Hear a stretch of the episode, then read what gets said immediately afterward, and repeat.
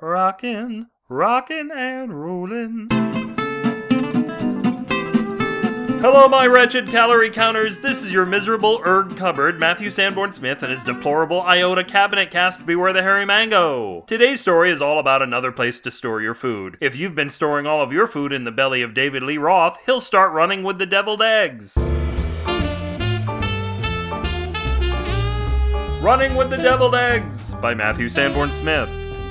Molly lived a simple life. She spent quiet nights with her dog and good books until one night she received a phone call that changed everything. "Is your refrigerator running?" came the voice on the other end of the call. "Why, yes, it is," Molly said. "Thank you so much for asking." "Well, you'd better go catch it." The person laughed heartily, and cold fear spread through Molly's chest. She dropped the phone and ran to her kitchen. Her refrigerator was missing, as well as the refrigerator-sized running shoes it kept by the door. She ran outside and saw the fridge making its way hurriedly down the street. Molly gave chase, but she hadn't eaten yet, and all of her best food was getting away. There was no way she could catch it. She decided to hire something that could. She went to the local bar and asked around until she found a nose that was about to sneeze. She made the deal quickly. When the nose sneezed, it was as if a starter's pistol had been fired straight into its sinuses. The nose immediately began running. Molly asked her friend, who was a drone owner, also known as a droner, to see if he could get some images of the chase, but she needn't have bothered. The chase was already being covered by every local news outfit in town. But there had been a twist. There on the television, she watched as her running refrigerator was being chased by running water. The nose was a distant third, but closing. Molly prayed there was enough pollen in the air to keep it flowing. The water, it seemed, was the very water from her own pipes which had been feeding the refrigerator's ice maker all this time. The reporters determined this was a romance gone bad, a fridge with commitment issues, and water which didn't know when to let go. Molly wept at the kitchen melodrama playing out before her.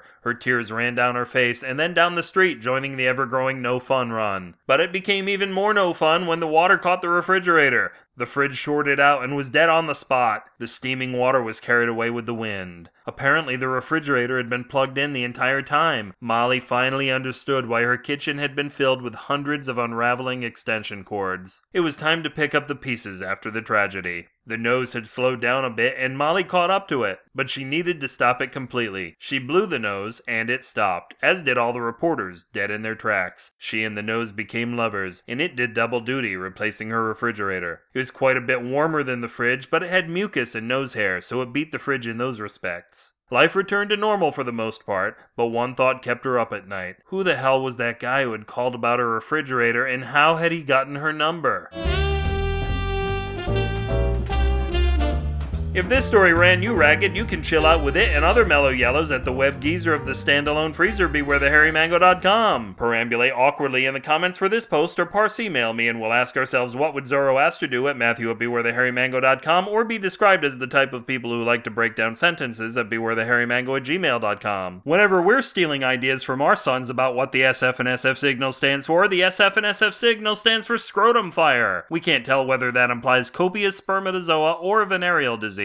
Either way earns us the exact rating we were hoping for. My son adds, it'll be amazing when their balls start blazing. Let's tweet up after you follow me at twitter.com slash upwithgravity. A tweet up is exactly like a meetup, except we don't actually meet or even say anything to each other on Twitter. Facebook is packed with people who haven't liked Beware the Hairy Mangoes page. Stop being one of those. As time goes on, I'm more and more convinced that three of your dollars look best when they're in my PayPal account. For a few days anyway, until the mango bill comes due. Now, which three dollars those are, I'm not at liberty to say. To be on the safe side, consider putting all of your dollars in my PayPal account so you can rest assured that the right three have gotten in there. This podcast lumps it hardcore because it could never bring itself to like it, what with all the pastel crepe paper fried chicken remnants decorating its rear flanges and boxing ring, which shouldn't even be there if you want to get technical about it under the new rules of the thirty-fourth Congress of the Creative Commons Attribution Non-Commercial Sharealike four point oh International License.